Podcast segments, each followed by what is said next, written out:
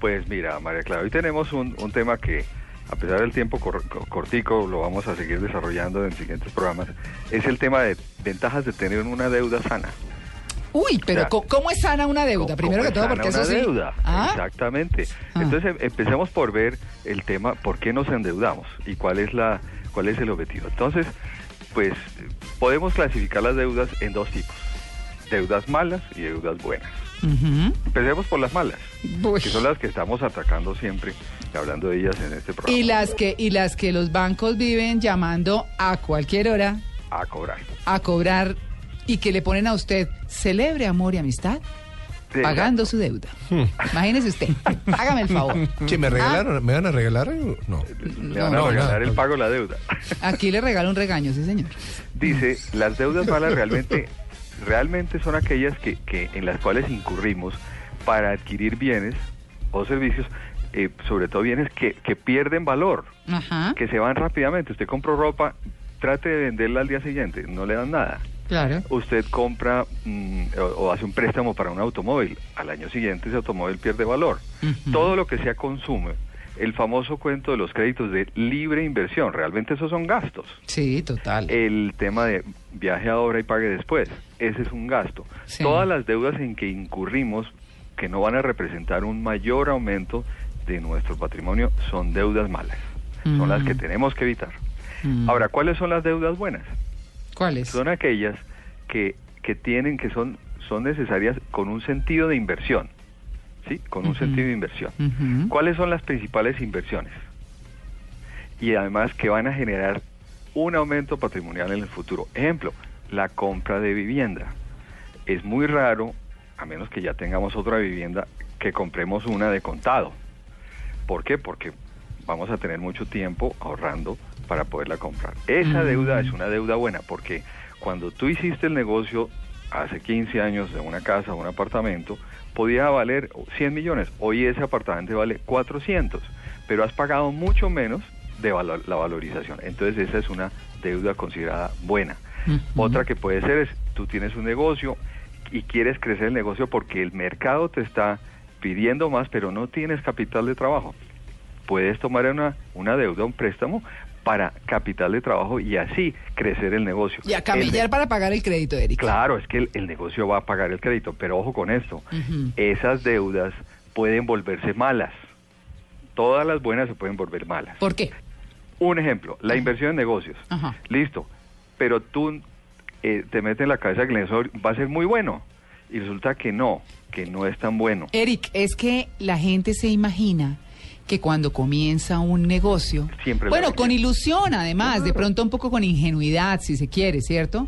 Sí. Si no se tiene mucha experiencia, dice, no, yo empiezo a vender y hay un proceso que se llama la recuperación de la inver- el retorno de la inversión. El Ajá. retorno de la inversión. Exacto. ¿Y, co- ¿Y de qué depende eso? Pues precisamente de la rentabilidad del negocio mismo, no del préstamo. Y que no O sea, va a ser inmediato, pueda que a usted le vaya bien vendiendo mucho, pero el retorno de toda esa platica que metió y esa platica que prestó para Sí. montar su negocio, pues hay que darle para llegar al punto de equilibrio y decir, listo, de aquí para arriba ya comienzan a ya hacer ganancias. comienzo. Mira, muchas personas se han metido en ese tipo de negocios y sirven de codeudores.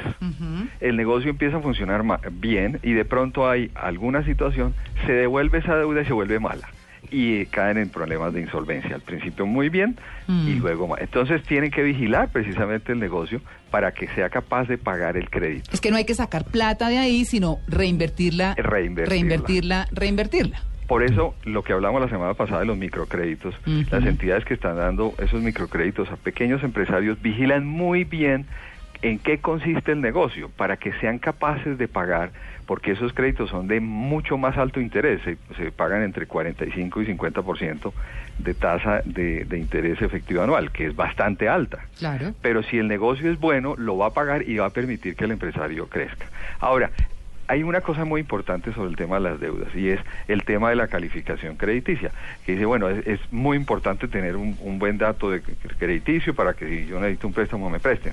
Bueno, hay un, un problema allí. Todo ese, ese, ese, ese grupo de créditos de consumo eh, está la calificación crediticia basada en unos datos que no consideran siempre la capacidad de endeudamiento. Mira cómo está distribuido el cálculo en promedio de cómo le calculan a uno la calificación crediticia. ¿Cómo es? El 35% está basado en su historia crediticia de deudas, o sea, si usted pagó o no pagó a tiempo. Ujú. El 30% está basado en el nivel de deuda que ha tenido, que Ajá. tan alta o baja. Sí. El 15% está basado en qué tanto tiempo usted ha tenido deudas. Ujú.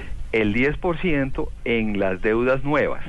O sea, Uy, no. cuántas deudas nuevas ha, ha adquirido recientemente. No, como para estar. Y, y- y hay gente que está en todas, ¿no? Claro, y el 10% está basado en el tipo de deuda, si son muchas deudas de consumo o si usted tiene, un, la mayoría está en crédito hipotecario su casa. Yo conocí Pero- una persona. Pero ¿sabe qué, Eric? Ajá. Sí, Ay, yo tengo ya una apreciación que hacer. Eh, a mí la deuda del tiempito del, y del paseo, páguelo antes, páguelo después, Sí. perdón, me parece una inversión. Es que yo creo que en Colombia no estamos educados para el ocio. El ocio nos parece un pecado. Y eso también es una inversión. Usted puede llegar mejor al trabajo, puede estar más tranquilo. ¿Por qué no se considera una inversión buena también? pero Amalia, por una razón, porque realmente, realmente es un gasto. Lo que pasa es que puede cambiarte tu actitud, etcétera, pero para lograr eso y no quedar endeuda- endeudado hacia el futuro, tienes es que ahorrar y si no te alcanza, digamos, te falta el 20%, bueno, ahí tú puedes pensarlo, pero pero no es una inversión como tal porque vas a quedar tener que pagarla. Claro. Y si la pagas con tarjeta de crédito, vas a pagar el 30% de interés sobre lo que gastaste. Eric. Ah, Ajá. Bueno, entonces, eh, eh, tú me ibas a hacer una pregunta. Sí, eh, sí, no, pero adelante, adelante, Eric. Bueno, ahora, el problema de estas calificaciones de crédito y sobre todo con los créditos del inversión y, y tarjetas de crédito, sí, te fijan unos cupos, pero las entidades no son tan, tan rigurosas en, en entender y en saber cuál es el nivel de endeudamiento que tú puedes tener. Mm, ¿sí? mm. Y por eso es tan importante para nosotros los consumidores entender cuánto es lo que podemos endeudarnos eh, en, en deudas buenas, o sea, en el caso de casa eh, y, y- y que pueda ser significativo hacia el futuro. Pero, Eric. ¿Cómo, cómo se calcula eso? Ajá, ajá. Dime. ¿Cómo el, es? el- el cálculo es el siguiente. Sí, Tú sí. sumas tus deudas, o sea, lo que tienes que pagar mensualmente, Ajá. y sumas todos tus ingresos netos. ¿Sí? Y eso lo divides y sacas el porcentaje. Sí. ¿Cuánto es un nivel, si tú estás pagando cuota de vivienda, cuánto es lo máximo que debes destinar a pago de deuda? Mm. Máximo de tus ingresos netos debes destinar el 33%, o sea, una tercera parte. Por decir algo, si tú tienes un salario de, de 3 millones de pesos Sí. netos que recibes reales, sin- después de descuentos, Mm. máximo debes destinarle a deudas tanto de hipoteca como el resto, un millón de pesos. De ahí Mm. para adelante ya estás en un problema. Sí. Pues, pues, Si Eric. vives en arriendo, Ajá, solamente sí, el ok. 10%. Ah, sí, bueno, y esos son los cálculos que hacen las agencias y todo eso, ¿no? Así es. Mm. Pero muchas personas están por encima de allí, empiezan en una, en una espiral de insolvencia. Y es donde empiezan los problemas. Las tarjetas de crédito sí atraen mucho porque dan una cantidad de beneficios, ganchos, que los puntos, que una serie de beneficios. Pero hay que ser muy riguroso en que si tú gastas en una tarjeta de crédito, debes tener el dinero para pagarla cuando llegue la cuenta Claro. No, porque sí. debe estar contra un presupuesto. Si no, eso suma otra vez más a deuda. Eric, hagamos una cosa. Dime. Como hoy fue como la, el abrebocas de ese tema, Oye, ¿cierto? es un tema. Es el tema. Sí, pero entonces el otro sábado hablemos solo de deudas malas y el, en 15 días hablamos de solo deudas buenas, Perfecto. para que no se nos mezcle el tema, porque está bien interesante. Fíjese, mm, digamos que desde el punto de vista financiero, usted cree que las deudas malas son las de los viajes, Amalia cree que no. Entonces es como explicar desde ese punto de vista por qué son malas o por qué son buenas y bueno, ya cada quien las asume, ¿cierto?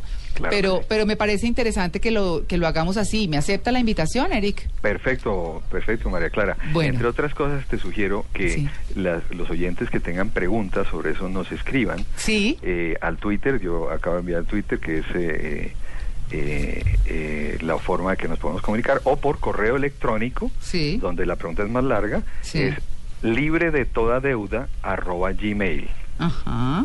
entre otras cosas me llegó por allí un correo de un oyente muy agradecido porque dice todo lo que a usted lo critican, pero yo ya he bajado mis deudas, ya este mes pago lo último que debo. Ah, no, es que eso si usted se para en una vitrina y de una se le sale Eric Lara con cachos, tridente y todo, y dice uno, no, no puedo comprar. Yo ya Pero no viajo. me Google hace la siguiente pregunta, La pero voz. quiero mejorar mi calificación de crédito.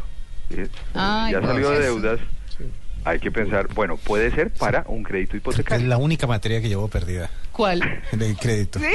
W. La única Todos la hemos perdido en algún momento, no Yo crea. la llevo mal. Sí, Ahí sí sí. pierde por W, ¿no? perdiendo, Ah, pierde por. W. Sí, sí, sí. Realmente, matemáticas, explique, díganme lo que quieran, pero la, esa, esa calificación de la que habla Eric, esa ya no, esa la tengo en rojo ya, realmente. Bueno, vean, vámonos para Villavicencio, que hay un remoto más bien. Eric, gracias, chao. Porque estés muy bien. Bueno. Chao.